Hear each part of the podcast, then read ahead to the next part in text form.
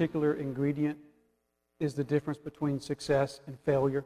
One particular ingredient, one specific component, one thing can mean the difference between success and failure. Sometimes one ingredient doesn't really matter all that much, but sometimes one ingredient is all the difference in the world. Take, for example, the time when I was a kid. When I was a, when I was a kid, my dad was into model trains, and our entire basement was one big model train set. And I remember as a kid one time wanting to know how the engines worked.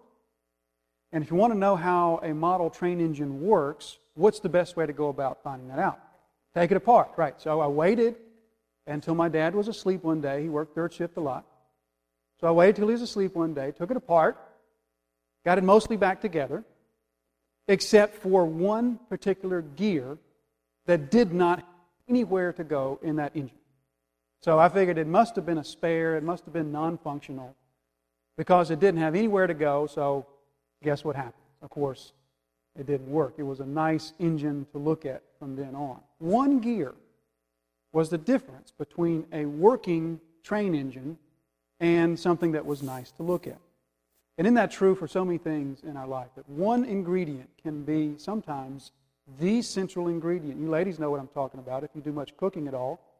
You ever tried to cook biscuits with regular flour instead of self rising flour?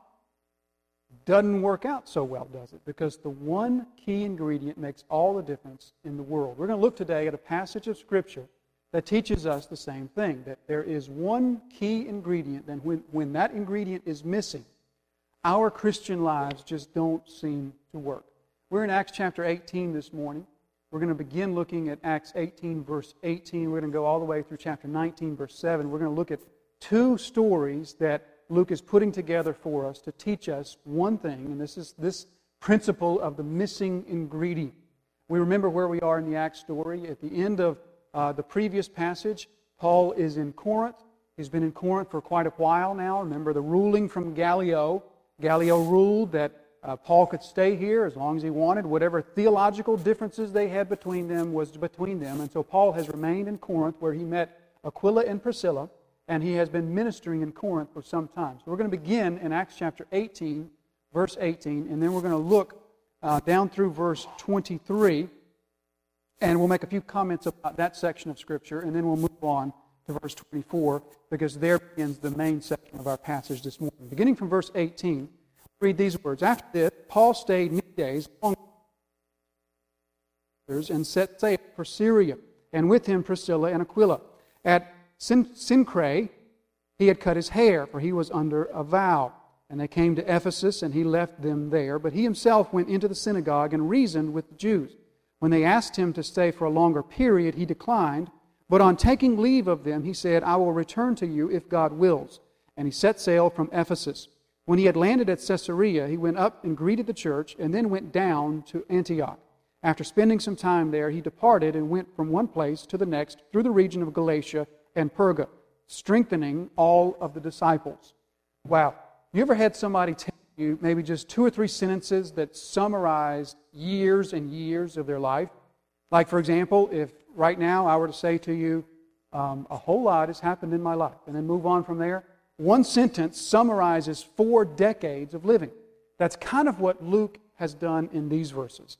He has given us just a few sentences that summarize literally years of early church history, years of the Apostle Paul's life. Let's take a look at what he's saying. Again, we know that Paul is in Corinth at the beginning of the passage in verse 18, and he's been there for some time. He met Priscilla and Aquila there, and then beginning from verse 18, Paul leaves Corinth. He sets sail, and he goes uh, to, to set sail to Syria, and Priscilla and Aquila go with him. They've now partnered together with him in this ministry, and so he goes to this place, Cenchreae, and he visits the barber because he took a vow. Now, what's that all about? Well, I don't want, to, don't want to spend too much time there because Luke doesn't spend much time there. But basically, the nuts and bolts of that is this Paul had taken a vow called the Nazarite vow. The Nazarite vow was a vow that Moses described in Numbers chapter 6. The Nazarite vow was a vow that a Jewish man could take when he was experiencing a time of particular thankfulness to God, particular gratefulness for something that God had done for him in his life. He could take this Nazarite vow. So, why does Paul take this Nazarite vow? Because of something that happened to him in Corinth, which was the ruling of Gallio.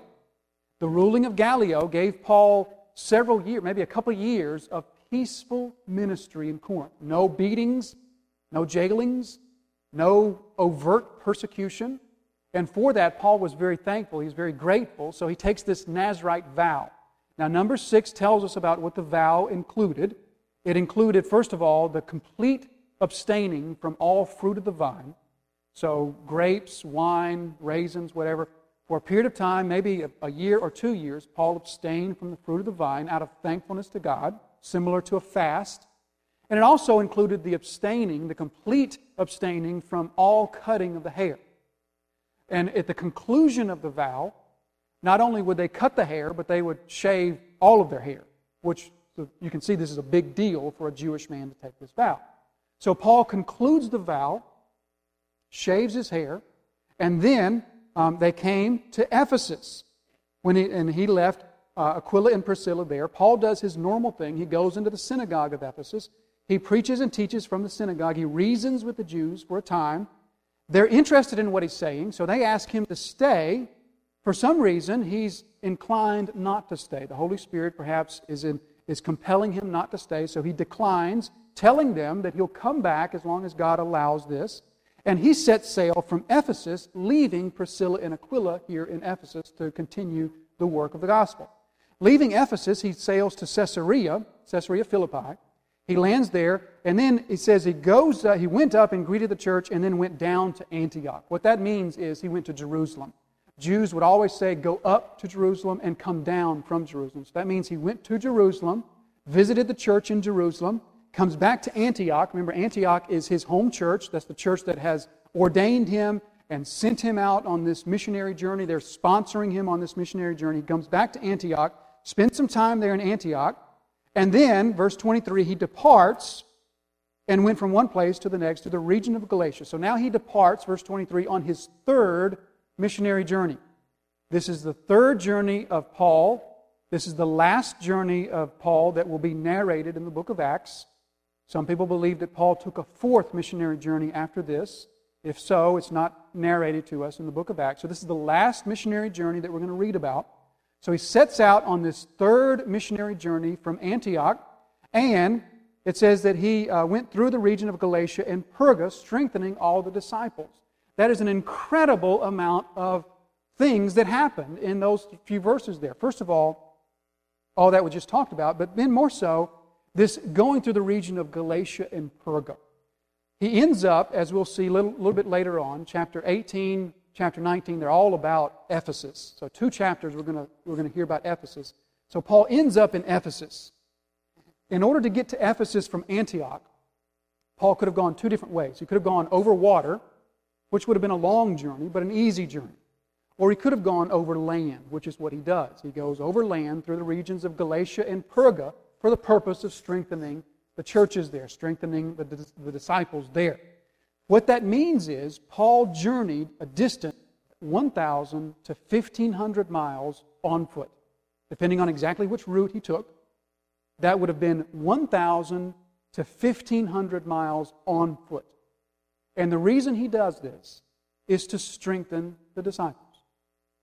So I just want to pause here in this section and just contemplate for a moment the importance that the Apostle Paul and the early church placed on discipling young believers, discipling believers into maturity in Christ. Paul was willing to spend perhaps a couple of years of his life and walking over a thousand miles in order to strengthen the church, to encourage, to disciple, to teach, and to train the church. Just take a, a look real quickly at the influence that the early church placed on discipleship. We look back in chapter 15, verse 41. Paul went through Syria and Cilicia, strengthening the churches. Chapter 16, verse 40. So they went out of the prison and visited Lydia, and when they had seen the brothers, they encouraged them and departed. Or we look over to chapter 20, verse 1. After the uproar ceased, Paul sent for the disciples, and after encouraging them, he said farewell and departed for Macedonia. The early church seems to follow this pattern of placing extreme emphasis on discipling young believers, encouraging, teaching, nurturing them, moving them along to spiritual maturity. It is true, folks, that the faith that God has entrusted to you, He will guard it until the day of Jesus Christ. The faith that He has given you, God will not allow that faith to depart. You will continue to believe because God will make you to continue to believe. He will enable you to continue to believe. But at the same time, that does not in, in, that does in no way relieve us of the responsibility of nurturing that faith within ourselves and more importantly within others. That's what Hebrews 10, 24, and 25 is all about. Our responsibility, our collective responsibility to nurture one another into maturity in Christ. It is impossible for you to be a follower of Christ outside of His church. Because outside of His church, you do not have the ability to be strengthened in the faith by others and to use your faith to strengthen others. It is impossible to be a Christ follower without the church. Not only are you in open disobedience to Him, but you are de- depriving yourself of one of God's central means of growing you into maturity in Christ. And so we see the relevance that they place on this, the importance that they place on this. Um, and now we're going to move on to verse 24. That whole section right there, it was really just sort of a bridge that Luke puts in there. He doesn't give us a whole lot of details. He basically wants to get Paul from Corinth back to Ephesus, and so he just sort of he takes this really high altitude pass over several years of Paul's life. Because what he want, really wants to get to is verse 24. Now, in verse 24, we go back to Ephesus. Paul is not in Ephesus. Paul um, has not made it back to Ephesus yet. But remember who's there. Aquila and Priscilla are there in Ephesus. And that's where we pick up in verse 24. Verse 24 now, a Jew named Apollos, a native of Alexandria, came to Ephesus. So this fellow Apollos comes to Ephesus. He is from Alexandria, which makes him an Egyptian. He's a Jew. We know the culture of Alexandria at this time was a culture of um, very, shall we say, um, highbrow intellectual Judaism, very learned Judaism. The culture in Alexandria had developed a very high degree of knowledge about the Jewish faith, to put it that way. About 500 years before this, there was this thing called the exile. We all know about that. Babylon came in and they defeated Jerusalem, slaughtered a bunch of people, burned the city down, carried off all the gold and treasures, uh, as well as thousands of people into exile. Thousands of Jews were carried into exile in Babylon. However, they didn't carry everybody off. Thousands of other Jews escaped, and the majority of those escaped to Alexandria.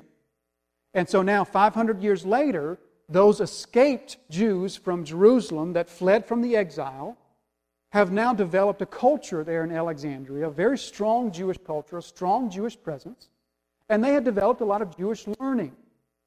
By this point, very few Jews read their scriptures in the Hebrew. They read them in the, in the Greek. It had been translated into the Greek language by this point, and all of that translation work had taken place in Alexandria. Alexandria was sort of a center for, for Jewish learning. And it is out of that culture that Apollos comes. Paul tells us, first of all, that, that Apollos was an eloquent man. That word eloquent, logios, it can mean strong in words or it can mean strong in ideas. Perhaps it means a little bit of both. So he was a very learned person, intelligent. Um, he also spoke very well. He was compelling to listen to. He was eloquent. He uh, was competent in scriptures. Boy, how we need that today. Competent in the scriptures. Um, you know, competency in the scriptures is not optional for a minister of the gospel. I'm, I continue to be surprised at how many ministers of the gospel I come across that seem to think that competency in the scriptures is somehow optional, but it is not. How we need men today who are competent in the scriptures. But Apollos was competent in the scriptures. He had been instructed in the way of the Lord. Reminds you of Paul, doesn't it? Reminds us a lot of Paul. And, he, and being fervent in spirit, that means he was passionate. He had a lot of zeal for God. He loved God. He was a passionate man, fervent in spirit. He spoke and taught accurately the things concerning Jesus. So, that tells us that Apollos was preaching the Christian gospel, right? Not so much. Because Luke goes on to say, though he knew only the baptism of John. So Apollos is a learned person, competent in the scriptures, teaching accurately the things about Jesus, but he only knows the baptism of John. What does that tell us? That tells us that Apollos must have been some uh, type of a disciple of John the Baptist. He was competent in the Old Testament scriptures. He was, he was a, a person who loved God, had a zeal for God, but he did not the complete gospel. At this point, he was outside of Christ. He would, we would have considered him a good Jew, very much like Paul before his conversion, because he does not have the complete gospel. What does John, what is the message of John the Baptist, or what is the baptism of John the Baptist? You remember the message of John the Baptist was this Prepare the way of the Lord, for the Messiah is coming and he's almost here. In fact, here he is. Remember? That was John's whole message. He, he baptized people in a baptism of repentance in preparation for the coming of the Messiah. In your sermon notes here, you'll see uh, what the angel, in fact, says to Elizabeth, the mother of John the Baptist, about the baby in her womb, the miracle baby in her womb. Luke 1, the angel says this, and he, John the Baptist, will turn many of the children of Israel to their Lord, their God. Uh, he will go before them in spirit and in power, in the power of Elijah to turn the hearts of the people to, to God, to make ready for the Lord a people prepared. That was John's mission. And his message was a message of preparation. The Messiah is coming. In fact, John even recognized the Messiah when he saw him. Remember John 1 29? Behold the Lamb of God who takes away the sin of the world. John recognized that Jesus was the Messiah. But did John have the complete gospel? He did not. Because he was executed when Jesus was just beginning his ministry. And so John knew nothing of the cross. He knew nothing of the empty tomb. He knew nothing of, of the atonement made on the cross. He knew nothing of the institution of believers' baptism. He knew nothing of the, of the Lord's Supper. He knew accurately what the scriptures taught about the Messiah who was coming, but he did not see and understand what the Messiah did when he got here. And so Apollos, who is learned and competent in the message of John the Baptist, would have been a person who was very equipped to preach the message that John preached.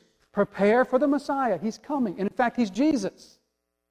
But he would have been in knowledge about the cross or the resurrection, which was the core message of the gospel. Still is the core message of the gospel, right? We've seen that over and over in the story of Acts. The core message of the gospel is the death, burial, and resurrection of Jesus Christ. Without that, we don't have the gospel yet. And so Apollos was lacking that. In other words, Apollos was missing a key ingredient. The ingredient he was missing was the Holy Spirit. Apollos was not a Holy and Spirit dwelt Christian believer at this point. But notice what happens. He goes into the synagogue, verse, uh, verse 28, I'm sorry, 26. He began to speak boldly in the synagogue. But then, but, but when, sorry, Priscilla and Aquila heard him, they took him and explained to him the way of God more accurately. Now, earlier, Luke told us that he was teaching the things of Jesus accurately. Now, Priscilla and Aquila explained to him the things of Jesus more accurately. That doesn't mean that he was wrong before, it means he was not complete. Accurate and complete are not the same thing. So he was teaching what he had accurately. He was accurately expositing from the scriptures before, only his message was incomplete. Aquila and Priscilla take him and they show him the complete message. They teach him about the death and burial and resurrection. They teach him of the cross and the empty tomb. They teach him of the baptism and the supper. And they teach him all these things. But notice what they do. They take him aside, probably into their home. They don't rebuke him in public. They don't shout him down in the temple. They don't proclaim in front of everybody and embarrass everybody, embarrass him in front of everybody. Hey, you don't have the full story here. That's what they don't do. They're not prideful in that way. They take him into their home and privately show him and teach him listen, this is the Messiah. You're right. He's come and he is Jesus, but here's what he did. Wow, the, the uh, humility of Priscilla and Aquila is to be admired at this point. Because you ever been in those situations in which you know more about something that's being presented than the person presenting it? You ever been in those situations? Where you know more about the subject than the speaker himself knows. And what do you want to do in those situations? You want to show everybody in the room that you know more than the, than the presenter. Reminds me of the story, by the way, the story of the college physics professor. There was once a college physics professor who had a long and grand career. He made many influential advances in the area of physics, wrote many books. And near the end of his career, he takes a speaking tour. And he's going to spend about a year going around to different schools and colleges, delivering these speeches about all the work that he's done in his career. And on this speaking tour, he has a chauffeur. It's taken him from engagement to engagement. And near the end of the year, the, uh, the, the, college professor is kind of getting worn out of this, doing all this speaking. And, and as, they're, as they're driving to one of the last engagements, the professor says to his chauffeur in the car, he says, I'm just really tired of doing this. I'm tired of speaking. I wish that I could just get out of this next speaking engagement. To which the chauffeur answers, Well, boss, why don't you let me take over and do this? I've heard every speech you've given, and I've memorized them all. Now, the chauffeur, he was not a particularly educated person. In fact, he didn't graduate high school, but he had listened to every speech that the professor had given for a year, and he had them memorized. So he said, Hey, boss, why don't you just let me take over? We kind of look alike. We could change clothes, and I bet I could pass as you. None of these people have met you in person, and I could give the same speech that you're going to give. So the professor was just tired enough of doing this that he said, Yes, all right, so they get to the auditorium, they change clothes. The auditorium fills up, not an empty seat in the whole place. The chauffeur comes up to the podium, takes the podium, delivers the speech perfectly, gets every point exactly crystal clear. At the end of the speech, there's a standing ovation several minutes long. But at the end of that standing ovation, something surprising happens. The person on the front row says, Excuse me, Professor, May I ask a question? You see, I'm a college physics professor too. And I've been working on this physics problem for years and years, and I just can't come up with a solution. And I'm sure that someone of your stature can help me with this problem that I cannot solve. You see, I'm a physics professor, and I'm also an avid golfer. And I've been trying to work out the relationship between a golf ball as it travels through the air and the aerodynamics of that golf ball. You see, we all know that golf balls, the reason golf balls have dimples is because those dimples help them to travel through the air further. Well, this physics professor wanted to know exactly how that worked. So he said, Let me just ask this question that I can't figure out. If I hit a golf ball with a force of 200 pounds per square foot, and it leaves the tee at an initial velocity of 45 feet per second on an arc of 20 degrees, traveling through air of 50% relative humidity, how much further will a dimpled golf ball travel than a smooth golf ball, and what coefficient do I use to figure that out? Well, the chauffeur didn't miss a beat. Looked directly at the young man and said, Sir, I am surprised at you.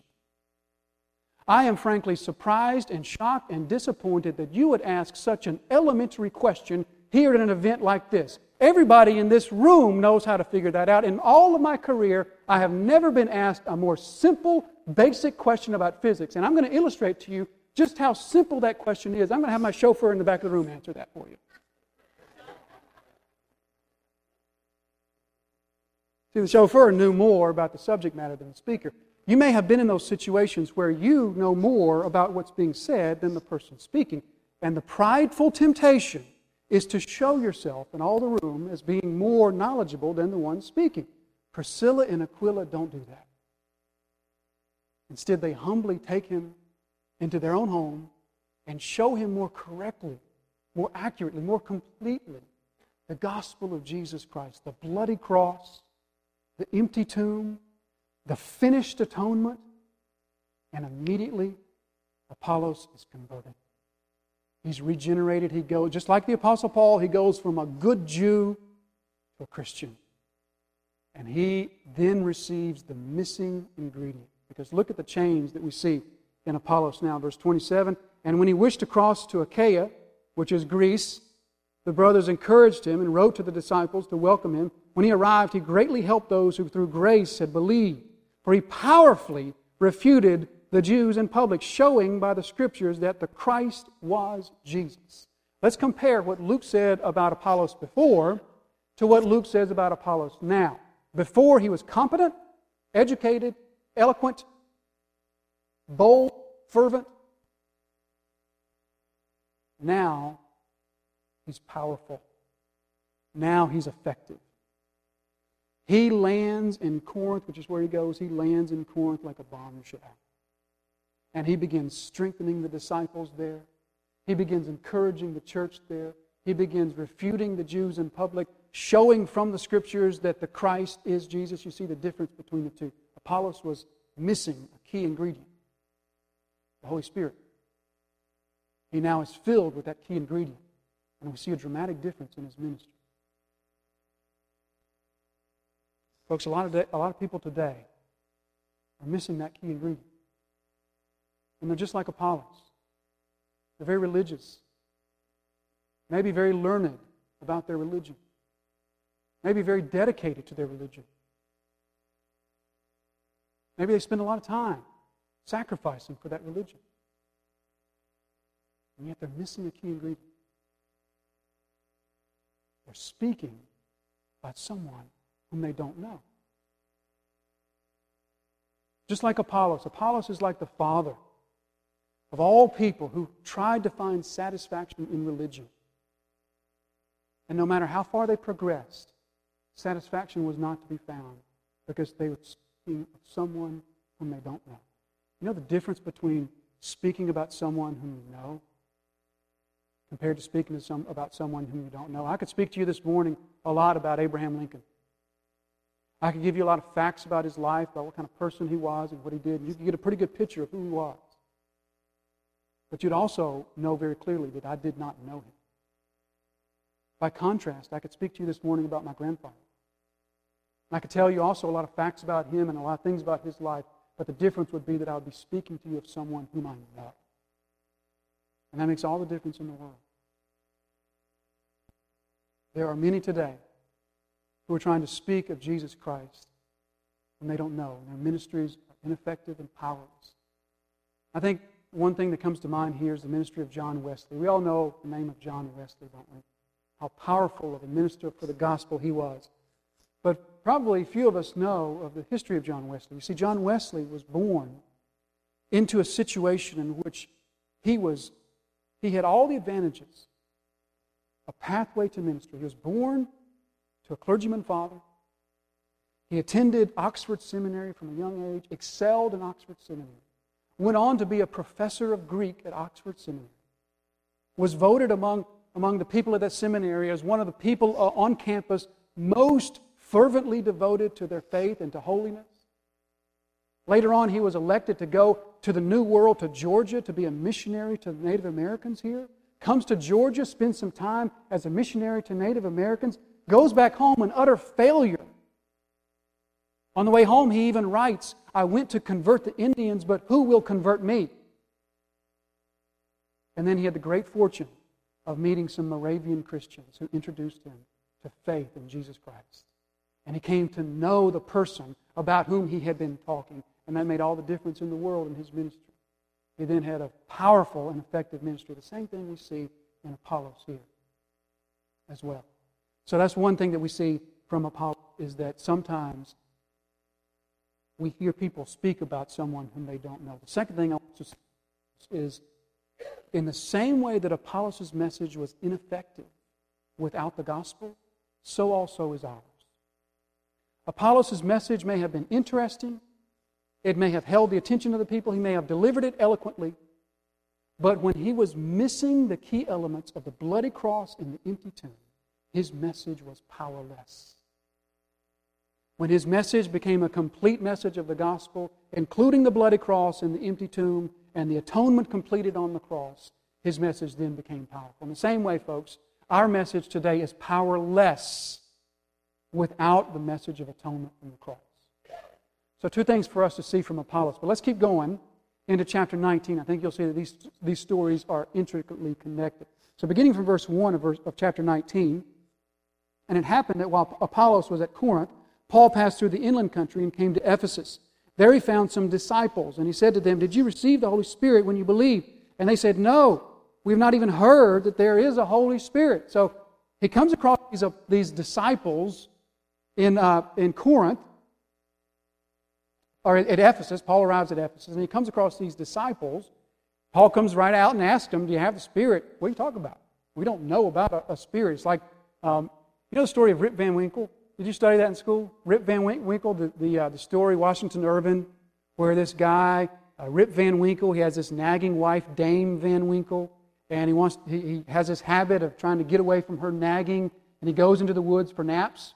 And one day he goes into the woods for a 20 year nap, wakes up, his, his hunting rifle's all rotted, his beard's two feet long and everything. He comes back into town, doesn't know anybody. His son's all grown up, and everybody's talking about this new America and he says, What are you talking about? Um, what, what kind of republic, continental congress? What are you talking about? He's been asleep for 20 years. Kind of like these folks here, these, these disciples are kind of like spiritual Rip Van Winkles. What are you talking about? Spirit? Holy Spirit. Now, Luke is not trying to tell us that they didn't know there was a Holy Spirit. They're not ignorant that there is a Holy Spirit. They're ignorant that the Holy Spirit has come, that the Spirit has been given. Because look at what he says in verse 4. And, or I'm sorry, verse 3. And he said, Into what then were you baptized? They said, Into John's baptism. So more of John's disciples who have an incomplete gospel. They know that Messiah is coming and, in fact, is here, but they don't know what Messiah has done. And so, not believing upon the cross, they have not been converted and they've not received the Spirit. They don't know anything about the Holy Spirit. They know that there is a Spirit, but they don't know that that Spirit has been given. Because these, just like these disciples, just like Apollos, were good Jews. Don't be fooled when Luke calls them disciples. All disciples means is follower or learner. We see the Bible talk about disciples from time to time, and it doesn't always mean Christian. For example, Mark chapter 2 talks about the disciples of the Pharisees. Or Luke chapter, or I'm sorry, John chapter 6, some of the disciples, some of Jesus' disciples leave Jesus when his teaching gets hard and they don't come back. So disciple doesn't equal Christian. But then, furthermore, we know that they weren't believers because they did not have the Spirit. That is the preeminent sign, that is the preeminent evidence that we are regenerated and we are born again. It's the presence of the Spirit within us. As Paul will say to the Ephesians from Ephesians 1 In him you also, when you heard the word of truth, the gospel of your salvation, and believed in him, in that you were sealed with the promised Holy Spirit. So they're not believers yet because they don't have the Spirit. But then look what happens, verse 4. And Paul said, John baptized with the baptism of repentance, telling the people to believe in the one who was to come after him, that is Jesus. On hearing this, they were baptized in the name of the Lord Jesus. And when Paul had laid his hands on them, the Holy Spirit came upon them, and they began speaking in tongues and prophesying. There were about 12 men in all. And so we see the same thing here. The same thing Luke is teaching us through Apollos and through these 12 disciples. The missing ingredient. They had religion. They had devotion. They loved God. They were passionate about the church. They identified with God. They even identified with the Messiah. They recognized and affirmed that Jesus was the Messiah. Wow, they've got a lot, don't they? But they don't have salvation. Because Acts 4, verse 13 tells us there is only one name given under heaven by which we are saved, the name of Jesus Christ. And You know, the name of Jesus Christ isn't some magical formula that when you say that name, that means that you're saved.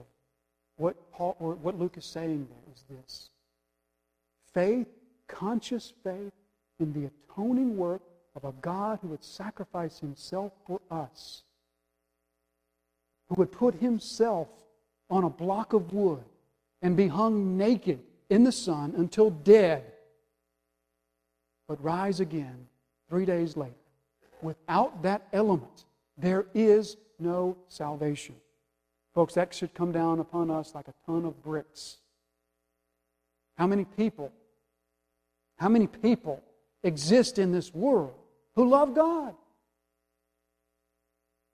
who think of themselves as religious people, who are dedicated to their religion, are sincere in their beliefs. Without conscious faith in the atoning work of Jesus Christ, there is no salvation. Let me just leave us with two applications. The first of which is going to be real obvious to you. It is very possible, folks, perhaps very common,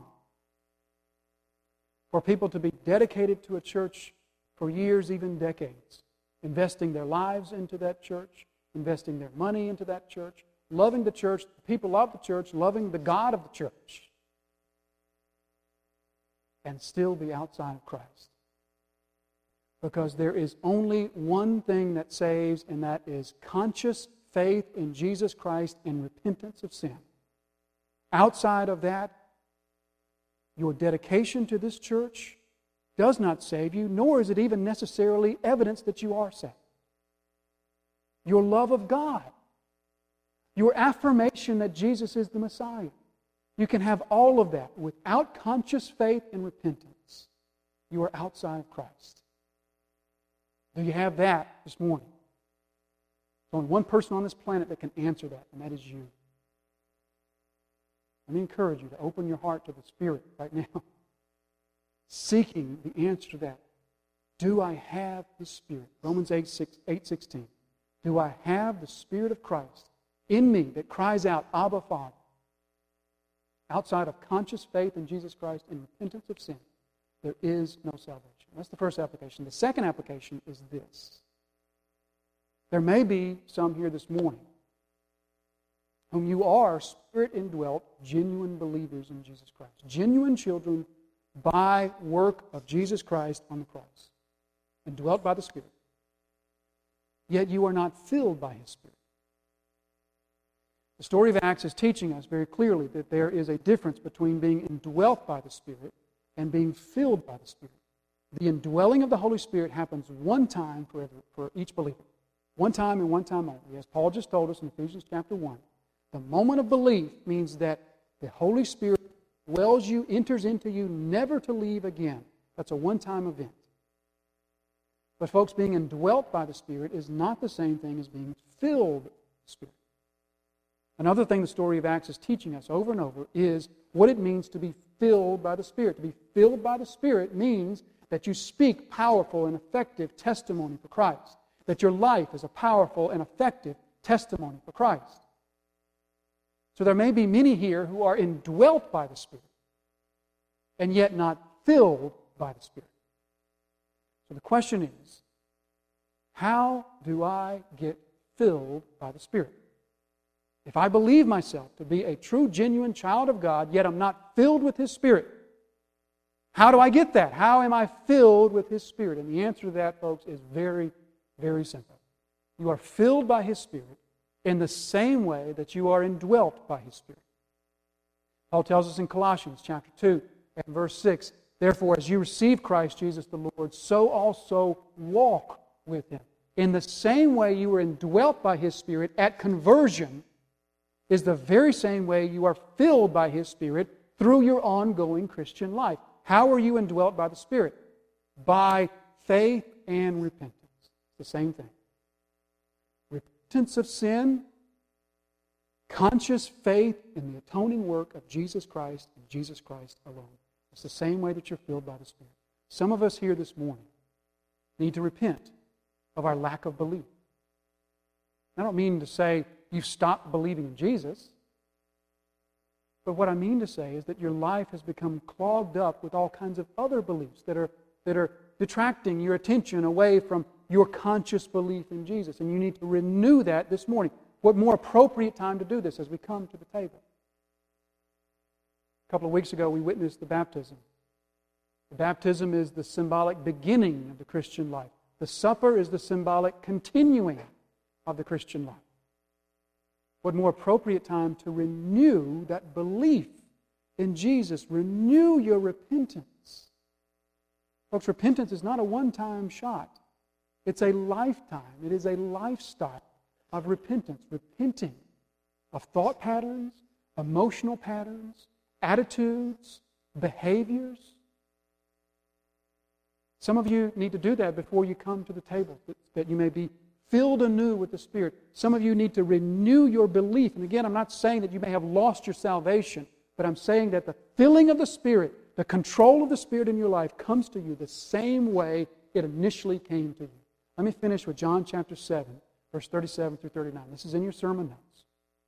Jesus says this If anyone thirsts, let him come to me and drink. Whoever believes in me, as the scripture has said, out of his heart will flow rivers of living water. Does that sound like a description of the spirit filled Christian? Out of him will flow rivers of living water. And make no mistake, Jesus was talking about the filling of the Spirit because he goes on to say, now he said this about the Spirit, whom those who believed in him were to receive. Let me encourage you this morning to renew your belief, your faith, your conscience, conscious belief in the exclusivity of the cross, the promises of God that were fulfilled on that bloody piece of wood, the, the stone that was rolled away, the empty grave clothes that were found, the institution of believers' baptism and the supper. Let me encourage you to renew your belief and your repentance in that this morning. Be filled with His Spirit, and then come to the table, Spirit filled child of God.